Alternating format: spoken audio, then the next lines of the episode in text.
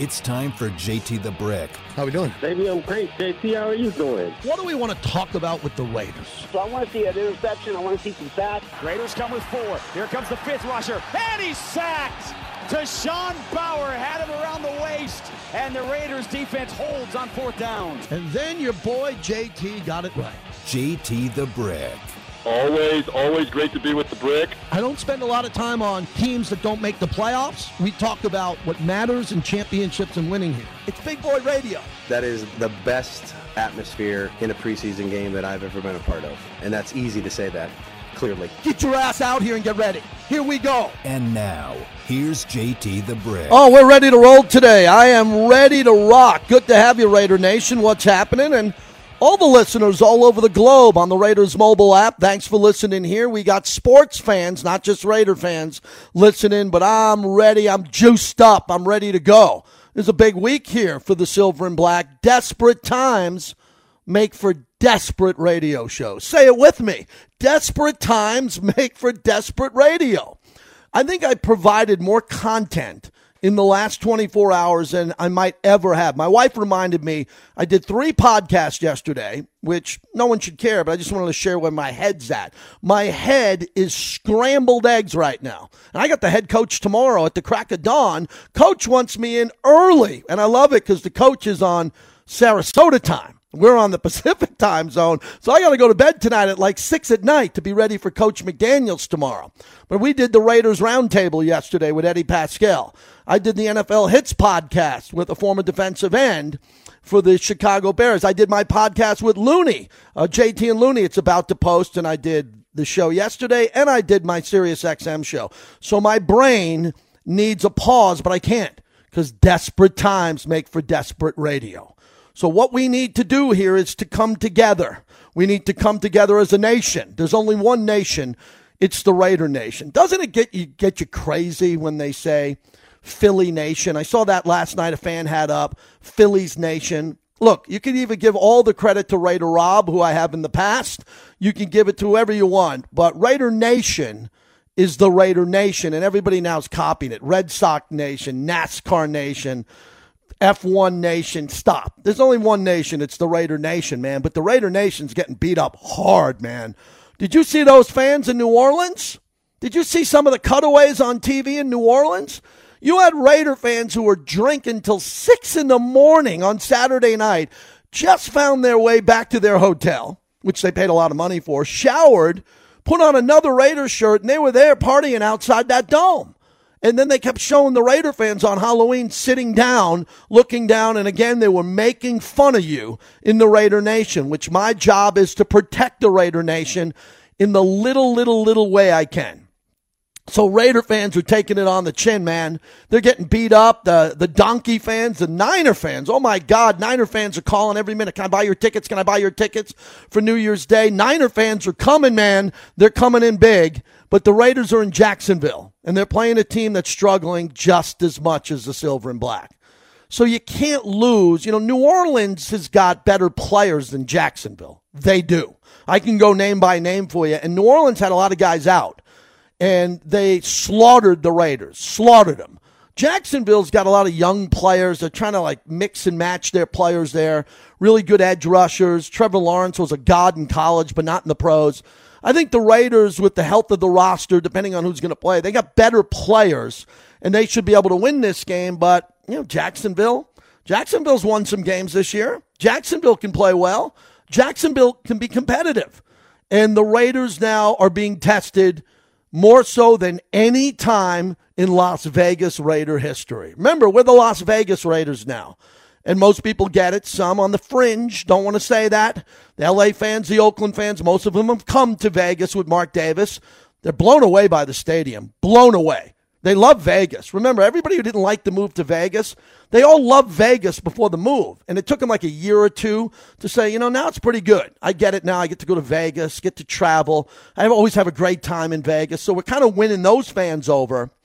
But now it's the time where the Raiders are coming off their worst experience in Las Vegas Raiders history. Not at Allegiant, but it happened in New Orleans. So that, to me, is the worst moment. I don't use rock bottom. I don't use terms like that much. But that's it. You know, you get shut out in New Orleans. You don't get past the 50 with your starting quarterback. You've now hit a point where there's nowhere else to go but up. Do we all agree? Like, there's no surprise here, right? Now, I'm not on camera. Someone's not playing a practical joke on me. There's nowhere to go other than up after that experience in New Orleans. You can't play any worse. Derek Carr never in his life again, even playing with his children in the backyard, will get past the 50 in his enormous estate. We will never have a point again where that happens again. I can't imagine it. So this thing's got to get turned around, and it's got to get turned around now. And it really is a good scenario because of the fact that they're working out in Sarasota, and they're trying to turn it around on the road, and they're going to try to do it that way. So I think that can only be good. Could you imagine if they had to come back to Vegas? Even though they have a glorious Intermountain Healthcare Performance Center, oh my God, you could eat off the floors. The place is brand new. They don't need to come back home after that. They need to go. They need to get out of here and go get their work done, and all accounts are that they're getting their work done. Dave Ziegler met the media today over there. We got some content from him. Josh McDaniel's presser, we have some bites from him, and I'll talk to the head coach tomorrow and find out what's happening going forward here with Jacksonville. Believe me, my interviews with the coach this year, I think they've been good. They've been 9 to 10 minutes. I only got about 4 or 5 with the other coaches. He's given me a lot. There's not going to be a lot about burning the tape in New Orleans. There's only so, you watch our podcast, Raiders Roundtable. Lincoln Kennedy deserves some type of podcast award. Everybody has a podcast. But Lincoln was unbelievable with Eddie Pascal and myself yesterday. So we're not going to spend a lot of time on New Orleans. Even on the show today, we're on to Jacksonville. Got to find a way to beat them, because if they do beat them to get to 3-5, there is no doubt in my mind they are going to crush Indianapolis at home. There is no doubt. So at least follow me, the Pied Piper of the Raider Nation, on that. That's all I got. If they win in Jacksonville, which is not guaranteed, they're only a 1-point favorite. Vegas doesn't even sure. I can promise you if they get on that plane from Jacksonville to Las Vegas, they will destroy Indianapolis. They will pummel Indianapolis because they'll see some light at the end of the tunnel. Just a little glimmer of light, which will be Allegiant Stadium lit up after Elton John last night. They'll see that and they go, man, we win that game, we're 4-5, and we'll go beat Russ and we'll beat Geno. So you got to beat Jacksonville. And we'll go through how to do it. And we'll go through how to do it and what needs to happen and your opinion on the game. So please give me an opinion in the next couple of shows on how to beat Jacksonville. Etienne out of the backfield, Alvin Kamara. Eddie Pascal came up with that. Alvin Kamara 2.0. Excuse me, Patrick Graham. You did not cover Alvin Kamara. Didn't cover him. He lined up wherever he went. We didn't even bring a body to him. Oh, and then when he was running, like a deer in the forest, as I always say, everybody runs against the Raiders like a fawn, a deer, over the middle of the field. No one wants to get him. You know, Divine Diablo's great after the play, tackling someone, but not before the play, breaking it up. So this guy coming in, Etienne, is younger than Kamara. He's not as good as Alvin Kamara, but I can guarantee you Patrick Graham's going to cover this guy. Because after not covering Alvin Kamara, I could promise you it's come down from the heavens that this defensive coordinator better have someone on Etienne out of the backfield. Trevor Lawrence skips a lot of his balls. He throws a lot of balls behind the line of scrimmage. A lot of balls behind the line of scrimmage. A lot of short passes. And he overthrows a lot. He overthrows a lot. That's coming from Jaguar insiders to me. So I think we're going to get a few. I think there's going to be 2 interceptions coming in this game off of Trevor Lawrence. Definitely one. I'm hoping the Raiders, get a tip ball or something happens there. Josh Jacobs was not moved at the trade deadline. Some people on the radio in this town who despise the Raiders, who don't like the Raiders, will talk about how come he wasn't moved? Why wasn't he moved? That's a good question. It really is. I don't think Dave Ziegler got enough for him if the phones rang. And I also think that they want to go out there. They want to go out there and kind of save the season. And you can't save the season without Josh Jacobs, right? You can't save the season without Josh. He's the guy who's been playing hard. You can count on this guy, so you better not trade him away. And if they want to re-sign him, they'll find the money. They got plenty of money to re-sign Josh Jacobs. And if Josh wants to leave because he says, hey, man, I can't win with the Raiders. I love these guys, but I can go somewhere else and win. That's his prerogative. He can do whatever he wants to do. My other big topic is, will Darren Waller play? Is Waller going to be able to play? Don't know. Got to get Darren going. Got to find out more about that with the practice and what happens throughout the week here. I would assume he's ready to go. I would assume he's got to be ready to go. And if he's not perfect, will they play him if he's not at 100%? Don't know. Don't have the answer to that one yet. And then the other big thing will be the quarterback, Derek Carr, because it's getting real interesting with Derek. He had a 100-yard passing game. I think it's the worst game of his career. He's lost more games. He's had big losses in his career, but he's played good in it. He almost had an MVP year in 2016. He played well last year, but he couldn't get past the 50-yard line. So if you don't have that on the Mount Rushmore of the worst Derek Carr games of your life, then you're not a Raider fan. You haven't been watching like I have. It can't get any worse for Derek than that. So I think Derek will bounce back, and I think Derek Carr will play at a high level in this game. But they got young edge rushers. They've been drafting young edge rushers, and we saw one of them in Canton, the number one pick overall, and he's nasty. Woo! We'll get into him a little bit later on. So that's what I have. We have Russell Baxter, great NFL researcher, one of the best of all time from ESPN content provider. Vinny Bonsignor will join us at the top of the hour. The great Mike North, one of the greatest sports talk hosts of all time from Chicago. We got a gambling edge today. We're going to talk to these prognosticators on how to bet. And then also the all-time great Bill Krakenberger, Crack Wins, on what's happening this year with the unders. If you're betting games, just bet the under and how that's paying off and some of the tendencies that we're seeing right now. If you'd like to get on, you can get on 702-365-9200. All I ask from you is let's move on from New Orleans. And let's get into Jacksonville. And if you're not happy about New Orleans, you can put that into your Jacksonville call. But give me a little bit on Jacksonville, the significance of this game, and what you think's going to happen as we get going. 702-365-9200. The Golden Knights won in overtime. Man, they are making a run. Great to watch this hockey team. The Golden Knights are playing great. We'll get to that in a minute. Russell Baxter, as I said, one of the best content providers, researchers, in all the NFL. We haven't talked to him in a little while. Pleasure to have you on, Russell. And I was just previewing the Raiders and Jacksonville, and I'm trying to move on to Jacksonville, but how shocked were you with the talent of Carr, Devontae Adams, Max Crosby, that the Raiders really didn't show up and got buried in New Orleans? How'd you see that game? Well, I was shocked considering, New Orleans came into that game, had given up 200 points. In their first seven games, 200 points.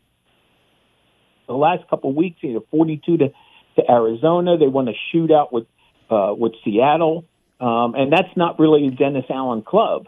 Their defense has been one of the better units the last 5 or 6 years. So, to be honest with you, JT, anytime you see a shutout in this league now, it is a little stunning. That was the only third one in the league.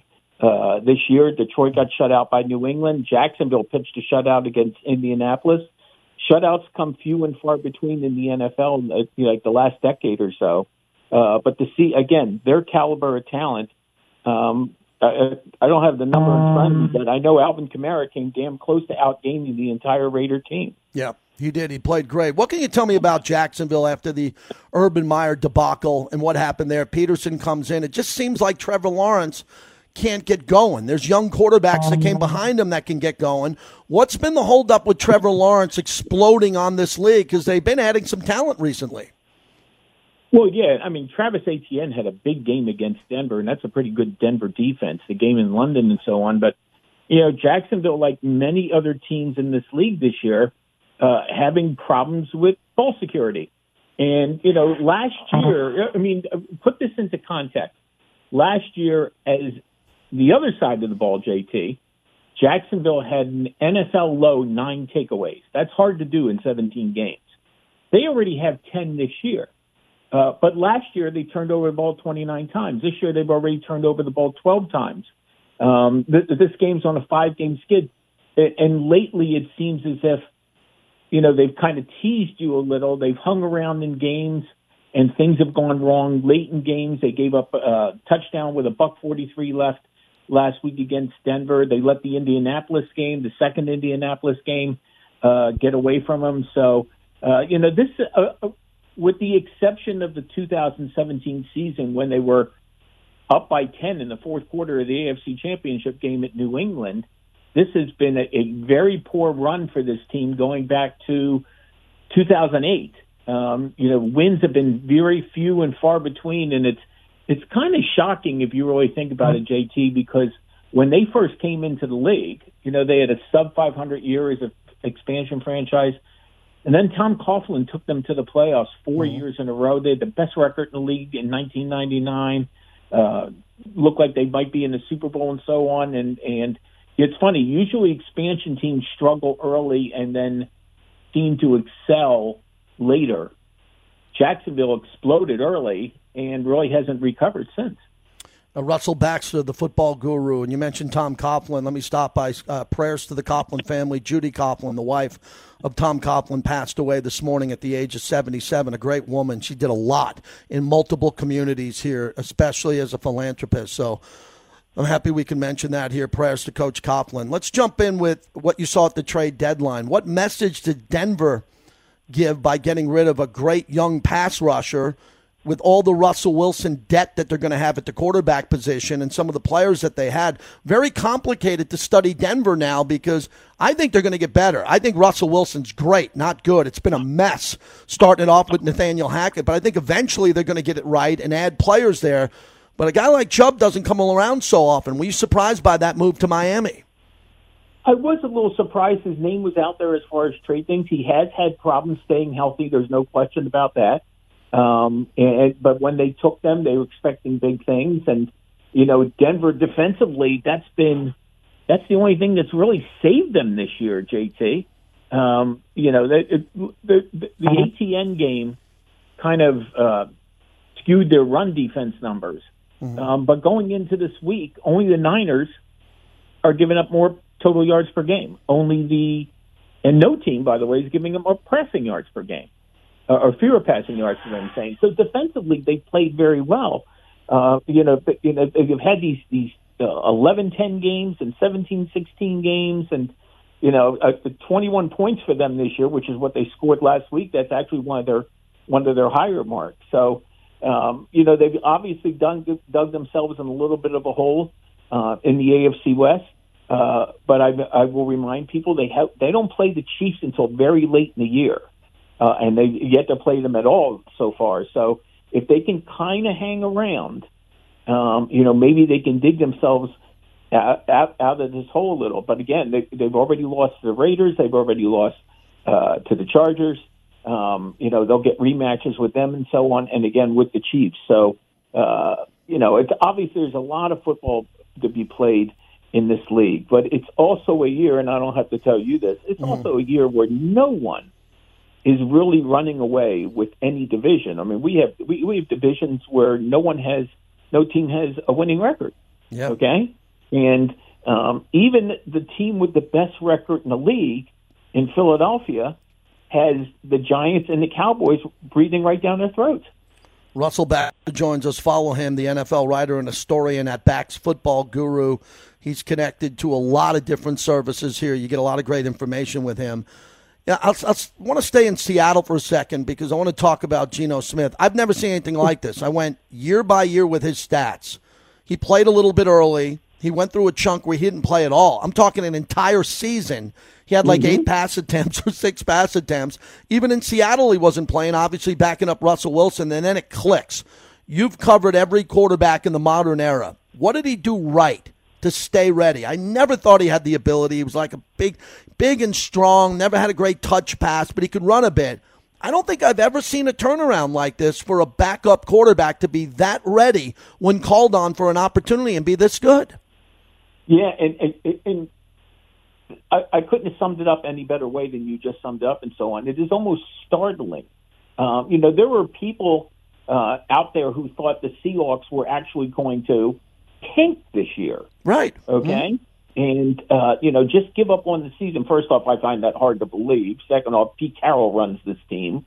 Okay? There's no tank in Pete Carroll and so on. But, we got to see a little of Geno Smith last year when Russell Wilson missed 3 games. And it wasn't like he set the world on fire. If I remember the game in Pittsburgh where he got strip sacked by T.J. Watt and they wound up losing in overtime and so on. So to see him come out, and I think the thing that strikes me the most, JT, watching him, is the confidence he has in his arm And I don't mean that he's making bad decisions.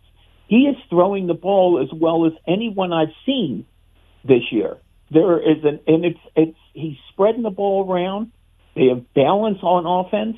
I mean, who would have thought that this would have been one of the better offensive big strike teams in the league, making as dramatic a change as they did at quarterback from a guy who, you know, and it's funny because Geno's gotten a chance to play against some of the teams that he had a cup of coffee with. You know, the Giants happened to be one of them, correct me if I'm wrong, and they hung in there last week. I thought the pass to Tyler Lockett, remember Tyler Lockett had kind of a rough game last week, and then he goes back to him later in the game. Kenneth Walker has been a tremendous addition to them in terms of the running game with Rashad Penny hurt. They make plays, and you know, they're the only team. Think about this, it's the craziness of the league. A year ago, Seattle was the only team to not make the playoffs in the NFC West.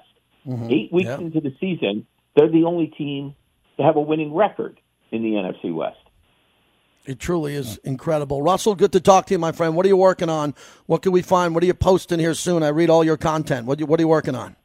Well, I've been doing kind of a double header with full press coverage, JT. You know, my 5 key statistics for the week, and then I do a thing called Football Food for Thought, where I give you a little something on every game. And, you know, I'll give you a little tease as far as the key statistics and so on. It just shows you how tough it is to repeat. You know, we're almost halfway through the season, and both Cincinnati and the Rams have 4 losses, the Super Bowl teams from a year ago. Yeah. You're the best. Good to talk to you. I'll talk to you in a couple of weeks. Thank you, Russell. You got it, sir. All right, Russell Baxter, the football guru, NFL historian, longtime insider there. So you just heard what he said about Jacksonville. I want to make sure we got a Jacksonville hit with him on there and what they're able to do. And look, this is a team that Etienne played well against Denver. And Denver's got a much better defense than the Raiders. Not even close. They got better players. They play better defense. And Etienne played pretty well in Jacksonville. So I would assume they're going to get the ball right back to him. And I think that Doug Peterson is going to try to throw the ball on the Raiders because the Raiders haven't been able to guard anyone over the middle of the field. So I don't care who they put in the middle of the field. I don't know if they want to do a spy situation because of Etienne. I would think that we'd all agree maybe that's something they should do now. Figure out if it's Martinez, if it's Perryman, whoever they're going to put in there, Divine Diablo, whoever you want. Have a formal spy on Etienne to guard him out of the backfield. Just take a guy out of the defense. Take a guy out. How about this for an idea? I think this is a brilliant idea, and I just thought of it. How about letting Jonathan Abram just play run defense against Etienne, not pass defense? Just play him up in the box and say, you know something, John? You're really good against the run. You're going to guard that guy. We're going to put you in and get your snaps up again to where they were because we don't want you in the passing game. We want you to stop the run. How about that? And then hopefully Rocky Sin and what they're doing here is we wait for Nate Hobbs to eventually come back. How about the corners play more cover? They cover man-to-man a little bit more and play a little bit more aggressive because giving some guy 8 yards, off the line of scrimmage, and then letting that receiver just cut to the middle of the field, get the ball with no one near him, that doesn't work in this scheme anymore. That's all I've seen, and all I do is talk to Phil Villapiano, Eric Allen, and Bill Romanowski every week on and off the record. And that's what those guys think they should do, is just play tougher man and go down swinging. Go down swinging, playing tougher man, and put this on the players. I think it's a moment, because I love the players and the coaches we deal with on the show and the GM. How about this for a random idea? How about all the pressure in Sarasota, all the pressure coming out of the tunnel in Jacksonville's on the players? How about getting in the player's face and say, no more of this. You're going to do your job. We're paying you a lot of money. You're going to play football, and you're going to play defense, and you're going to play man-to-man, and you are going to get to the ball, and we are going to have 3 hats on every ball instead of one guy dragging some guy down after 18 yards. How about putting it on everyone else other than Max, who doesn't miss games, not in the tub, not injured, not might be injured. Let's take Max out of it, which I won't do with the coach because the coach – is right. The coach has a great message. It's all about the it's all about the unit, right? It's never about Max. It's about Max, the defensive tackles, and Chandler. We get that. That's the right way to do it. But that's not the way we do it on the radio. We point fingers. We point fingers, and we try to fix it on the radio. That's all we're doing, just talking sports. So how about making the players accountable to go do their job, to tackle, to cover, to deflect passes? Chris in West Oakland's great line all the time. How about you just get your hand? How about you just get your hand in front of the ball? You don't have to intercept it. Maybe just knock it down. I think that would help. There were no knock. I didn't see anything in New Orleans. There's nothing to look back on New Orleans. They buried the tape. They burnt the tape. They did whatever they had to do. Now it's a new day in the Raider Nation, which it should be middle of the week as we're talking about the Jacksonville Jaguars. Monologue brought to you by PTs. That's Golden Entertainment, 64-plus locations. I was on their Facebook page, and I was talking to one of the executives over there. Man, they had a big number on Halloween.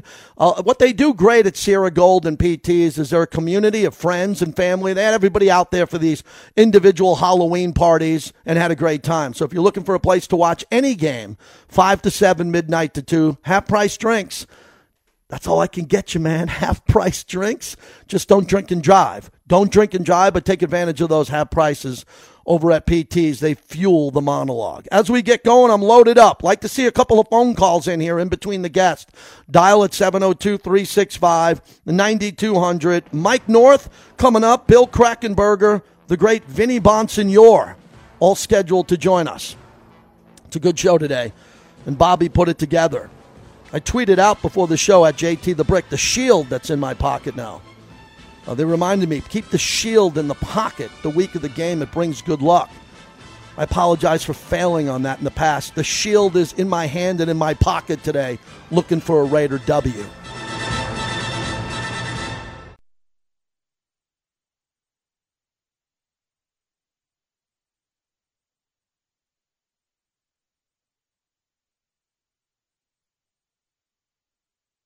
Yeah, I think we got off to a slow start. So, whether, lack of urgency, I'm going to, defer to the players. Those guys were the guys that were in the locker room and we're on the field and, we're interacting with each other. But we did get off to a slow start. And when you get off to a slow start, in this league, you you're on the road and the crowd gets going and things like that. You have to fight and scrap and claw to get back in. And we weren't able to execute well enough to do that. And so I don't think that's I don't expect to see that here this Sunday. I think, it was an opportunity for the team to learn about how they need to approach the games, how they need to prepare, and how we need to get off to a fast start. And I would expect that this week. We'll go from there. All right, that's Dave Ziegler as he's talking to the media in Sarasota, expecting to get off to a good start. So do I. It's got to happen. The cameras will be on the Raider captains and the players to make sure they get off to a good start. Thanks for coming back. We're brought to you by our great friends at Resorts World. They have two really good sports venues there. Scott Sabella's vision for sports, he did it the right way. You got Doghouse Saloon, which is right off the free parking when you come off the elevator, and then Red Tail, where it's right outside Zook, the great nightclub, and they have two great spots to go watch sports, UFC, European soccer, NFL, college football, a matter of fact, on Saturdays. So head on out to Resorts World. If you're a local, great. And thank God my show just isn't local. Thank God this show's on the Raiders mobile app, so I could take calls when Vegas goes to sleep on me, like this guy. Jaime is in Eugene, Oregon. Thank God I'm on in Eugene, Oregon today. How are you, Jaime? I'm doing great, brother. So I've been a lifetime Raider fan my whole life, and one thing, I'm 30 years old. One thing that I stress that we need so badly is continuity. I've seen it all, and every time we go on, there's always 3 years, right? So we have 3 years, and then something happens. I believe that this year, if John Gruden was still there, then we'd be chasing the Super Bowl. So I see 2 and 5, but I just listened to the Dave Ziegler press conference, and I get excited because I see it. They're like, the plan doesn't change. We need to stick by our guys. We have some of the best talent in the NFL. We really need to just stick together. And look at for this coming up week, Trevor Lawrence has 6 interceptions. Mm-hmm. I think they've converted maybe 40 or not that. I think it's 45% of their third downs. We need 8 interceptions by the end of that game. We need to stop them. And I like that idea that you said with Jonathan Abram just singling in on one player, I was like, oh man, that makes sense. Let's bring that fire. Like, we need something on the defense, but continuity is, that's all I want to preach. I want Raider Nation just to be happy, and we need to make this happen. If we look at the last time that we were winning and we were happy, okay, it was Jack Del Rio, and that was his second year. But then if you look at before that, the last time that I think it's the last time that we had 4 years as a coach. Mm-hmm. What was that? That was back in 2001, and that was, oh no, it was 2002 when we went to the Super Bowl, and we went with, I believe it was Callahan. Bill Callahan. Yep. And that was John Gruden's team. Mm-hmm. So that would have been the fourth year. I want us all to just take a breath, and we just need some continuity. If you look at the best teams in the world and whatnot in the NFL, they have continuity. We have too much talent, and we have a plan set in place. I'm Raider Nation till I die. That was ugly last week. That made me sick. But I'm just hoping that we can get that together. So I'm fired up for this week. I'm as I am for every Raider game, and I appreciate you taking my call. All right. Well, I appreciate you, and thank you. That is a really sharp phone call there. If you believe in what he's talking about, like I do with Dave Ziegler. If Dave Ziegler didn't have a plan, can you imagine? I can't. Can you imagine if Dave was sitting in Sarasota in front of Vinny and Vic and Deshaun, everybody who's there, and says, we're 2-5, we're going to change our plan? Can you imagine that? That would never happen. They have a plan. It's not a 7-game plan. It's not a 12-game plan. They have a overall plan that everybody in the building talked about, and that's why they were brought in as head coach and general manager. And I think that everybody understands that. I know that people understand that they just don't, A, you don't like the plan, or B, the plan's slower than expected. We get all that. That's what we do here. But at least the plan is in place. And there's a lot of people, as a former stockbroker, I've been in the stock market and, watching this, just the market implode. And every day I turn on the TV and I listen to these CEOs, and they come on with Jim Cramer or someone else, and the stock's down 70%, 50%. What do they talk about? Well, we have a plan. This is what we're sticking to. We didn't expect the market to go down. We didn't expect a war in Ukraine. We didn't expect soaring prices or inflation. And people either believe it or not. In the stock market, you sell. You say, I don't like the plan. I'm getting out of it. You can't do it as a Raider fan. You can't sell. You can't sell your season ticket hold. You can sell them, but you want to be there. You want to believe in the plan long term. And I understand that. And some days are better than others. Some days the plan doesn't work accordingly. And I don't think the plan is working when it comes to game plan every game. That's evident. But I think the way they're trying to build the scouting department, scout, get ready for the draft, dealing with free agency. I'm fascinated by what happened in at the trade deadline. You would assume that the phone rang for Josh Jacobs, and I think I know why they didn't move him. But the other guys, maybe there wasn't a peep for Cleve Farrell. Imagine you could get the fourth overall pick in the entire draft a few years ago, national champion, defensive captain in Cleve Farrell. And you just got to call up and say, hey, man, what's Cleve going for? 6th-round pick, 5th-round pick. Nope, I don't want him. It's too expensive. I don't know what happened. Same thing with Jonathan Abram. But they're not going to trade Colton Miller. They're not going to trade Darren Waller. They're not trading Hunter Renfrow, Devontae Adams, Derek Carr, everything here. There's only a certain amount of players who are available for a price and a fair price. And it looks like Dave Ziegler looked at the marketplace and said, we're out. It doesn't make sense for us right now and what we're trying to do. So we'll see how this plays out and what Dave does with the rest of these players throughout the rest of the season. And I know what it's going to be like in the offseason. The offseason is going to be pretty amazing and pretty intense and very volatile, because a lot of players aren't going to come back. And you know that, and I know that, and we're going to see how that plan comes into place. Edward is in Vegas. We appreciate you calling, Ed. What's happening? Hey, how you doing, man? First-time caller. Love your show. Love it. Thank you. Appreciate it. Thank you. I just got a question. Why aren't they – okay, Devontae Adams is in Green Bay. They played the exact same way, right? 2 over him. Covered him every time, but Rodgers still force-fed him. Why isn't Derek Carr just throwing to him? Just put it up there. He's an all-star. You know what I mean? He's got the talent. He's got the skills. So, he doesn't even look at him like he's scared. I don't think Derek's scared. I don't think Derek's scared of Devontae. I mean, they're best friends. I don't think he's scared of him. I think the coverage is an issue. The coverage is an issue, and I think Devontae's lined up right on the sideline too much. So when a ball does come to him, he's got a toe tap, because it's same thing with Matt Collins. Every time a ball goes up in the air, it's high, it's on the sideline, it's a very risky ball to catch.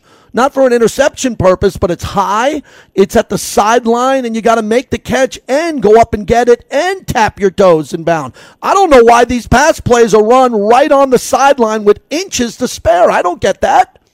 Thank you.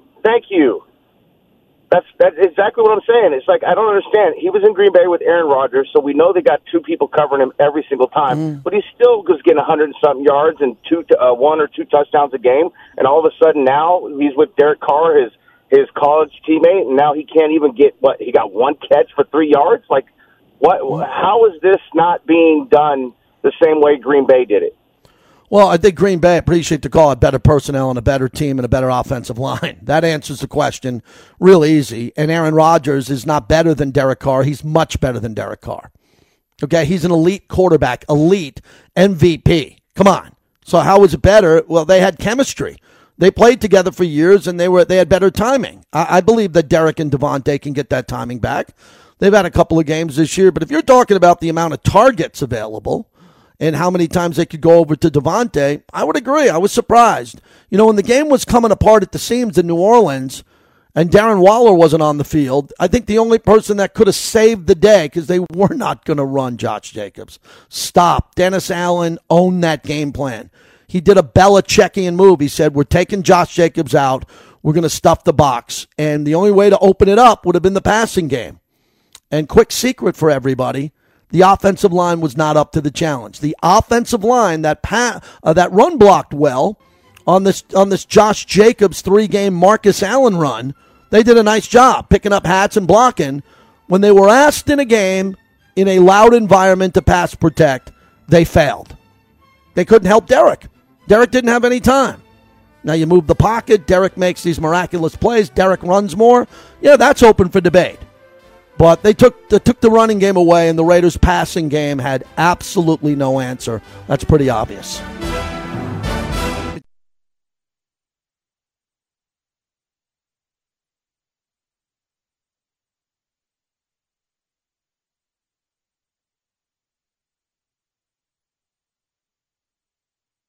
So now set up 1st and 10 on the Texans' 15.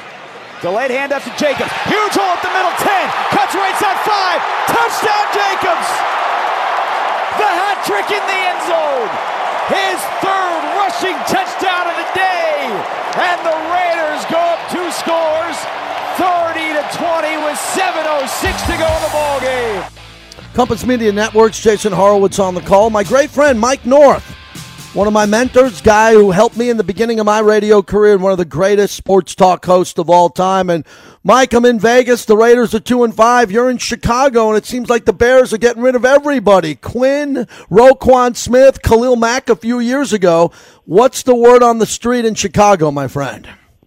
Well, as usual, it's great to talk to you, JT. You know how I feel about you, hardest working man in the business. What basically, the Bears should have been was 4-3. If you count the Washington game, and then, they lose that game 12-7. They beat New England, and let's say they're 4-3, but it was disrupting Ryan Poles' plans of rebuild. I mean, Seattle was supposed to be rebuilding. New York, the Jets rebuilding. The Giants supposed to be rebuilding. Atlanta, where they were going to be nothing. Well, plans change when you start winning. The rebuilding ends, and the Bears were showing some progress. They go and trade 2 of their best pieces. I don't think get equal value back. And then we pick up Claypool to bolster the offense. It doesn't make any sense. You bolster your offense to help Justin Fields, but you weaken your defense that had kept you in ball games till Justin Fields figured it out. So, I'd rather have Claypool than a second-round pick. I'm sick of draft picks. But that being said, rather puzzling what I saw over the past couple days by the Bears. You said it better than anyone I've heard say it on TV or radio. A lot changes when you don't plan on winning, then you start winning. I've never heard it described that way. You nailed it. The Giants had no intention on winning. Seattle had no intention on winning. These teams are like, in the beginning of the year, all we did off season was talk about these teams that didn't have a chance to win. They didn't have the players. Now they're out of the gate winning, and then they're looking at the trade deadline differently, Mike. Absolutely, and that's what I saw with the Bears. And now, there's some Bear fans, you'll hear the national people talk about this or talk about that. I'm here. Puzzling. I mean, okay, so we're 3-4. That left us at the time until we lost to Dallas because they took the heart out of the team by trading Quinn. Roquan knew he was leaving. But, you know, 3 and 4 left us tied for the 7th spot at that time. Why couldn't we wait a week till Tuesday? Let's say they beat Dallas with Robert Quinn. It didn't happen, but let's say they did. Then they're 4 and 4. They didn't even want to take that chance. They had this trade planned, and you know this as well as I do. Trades don't happen in a day or two. They had this trade planned before the New England game, and then they beat New England, and they already had committed. Mike North joins us from Chicago, the great one. Now, let's jump in and talk about Kyrie Irving. I grew up in Long Island, New York, and when I was a kid and when I was a teenager, I went to 10 bar mitzvahs. I grew up in a Jewish community in Long Island. A lot of Jewish friends, Jewish people in my family married in. The Jewish population in Brooklyn is enormous. And Kyrie Irving connecting himself to an anti-Semitism documentary, doubling down on this and just blowing up the entire season. You covered and knew Michael Jordan, Pippen, and the great Bulls dynasty teams. Can you believe this guy, Kyrie Irving, and the chaos he's bringing to the NBA? Well, first of all, you know, it's sort of funny you said that. I grew up in a building. Me and my two brothers were the only Catholics. We grew up in a building of 12 boys. 12 boys. The other 9 boys, they were all Jewish. I liked my friends so much that my mom wanted to send me to day camp. I went 1 year to Hebrew school during the summer until I sat there with my buddies and said, this isn't for me. That being said, if David Stern, who I knew very well, would come on with me numerous times during the year, and who I often compared to Louis B. Mayer, who instituted the studio system, but kept all his stars in line for the most part. Not that there weren't some imperfections. If David Stern's commissioner, this guy's gone for the year. Adam Silver's a weakling, period, end of story.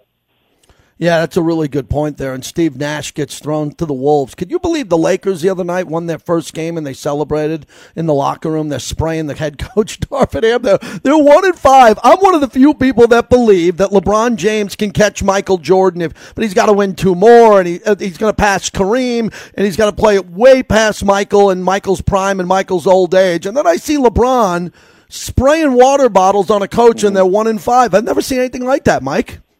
I saw a documentary on the Dodger-Yankee series on Civil War, and George Steinbrenner told the Yankees, look, you're going to have your hair cut, you're going to represent the New York Yankees, you may not like what I say, but I pay the checks, I get it done, and you're going to show pride. Well, the pride's over in Los Angeles. LeBron James, the Jordan argument's done.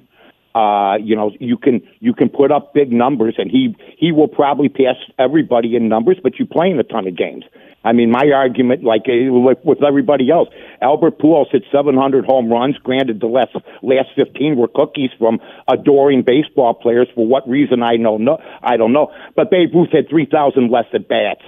You know, he had 6 seasons less at bats. The same thing goes for LeBron. As great as he is, I think this has tarnished his image. Jordan, even in his last year with the Wizards, played all 82 games, averaged 20 points a game, and rode into the sunset. Did we like the way it ended? No. But Jordan has meticulously watched his aura. I know Michael very well. You know, people, he's smart as hell. They say he's got good people around him. He's the good people that surround him. LeBron, somewhere along the way, got involved in all sorts of other things. He's doing commercials, everything else. I want the Lilly commercial on AT&T to go away as soon as possible. I've seen it 40 times. I don't want to put up with it anymore. But that being said, I like LeBron James for his basketball playing career, but it's been tarnished. And the Lakers celebrating, Jerry Buss is shaking his head upstairs right now. Mike North, as we wrap it up, I got Krakenberger coming on later. I want to ask you the same question. What's with the unders this year? What's with gambling on football with all these teams we didn't expect to win? I mean, the survivor pools, you can go from circa anywhere. People getting decapitated in their survivor pools because everybody's losing. How difficult is it to bet on NFL? Not college, NFL this year. A lot of people just every week come in like zombies. They can't believe what's happening, especially the unders. Yeah, the Saturday and Sunday. Saturday's been better. The Sundays for me have been unbelievably. I'm in a contest and I'm 6 under. I'm in another contest. I'm 2 over. There's no rhyme and reason for the play. The running game is back. That's the way I always thought.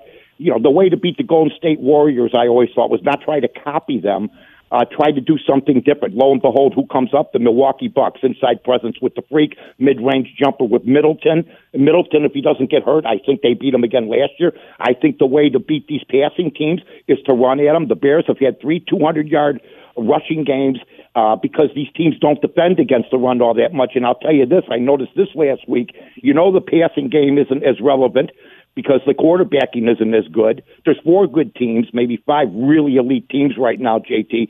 But it was the first time in a long time where the over-unders, there wasn't one in the 50s last week. They were 47 and down. So it's a new era. It's old school a little bit, which I happen to like. I think things got out of hand with the 55-45 sports. I think it's ruined a lot of college football, not all of it, that there's no defense at all. I mean, everybody tells me that Alabama game against Tennessee was a classic. Where was the defense? A classic has to have everything, and 1,200 yards of offenses and everything. I understand people like offense, but I think now things have simmered down a little bit in the NFL, and you're seeing more of a balance, yet the teams aren't as good.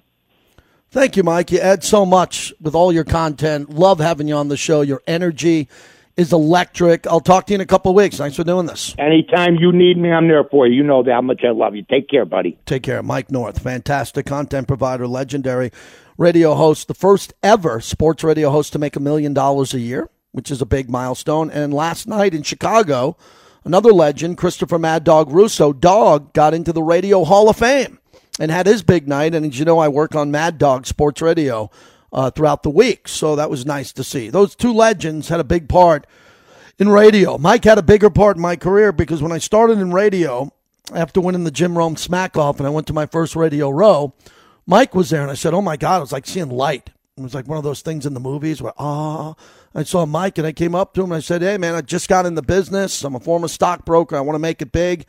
I know who your agent is. Can you help me out? He says, whatever you need. Gave me his number and said, whatever you need. And we've been friends ever since.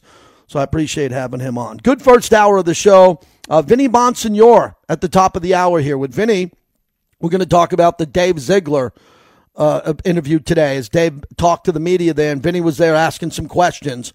So we want to know what Vinny took away from that and what needs to happen going forward. So Vinny is the perfect guy today to talk about that. I am thrilled to have him on, no doubt about that, and I'm thrilled to be partnered with Remy Martin. Remy Martin is fantastic. Your first start, your adventure in a spectacular story-themed Christmas light maze. Wait till you hear the story of enchantment at Resorts World with Remy Martin.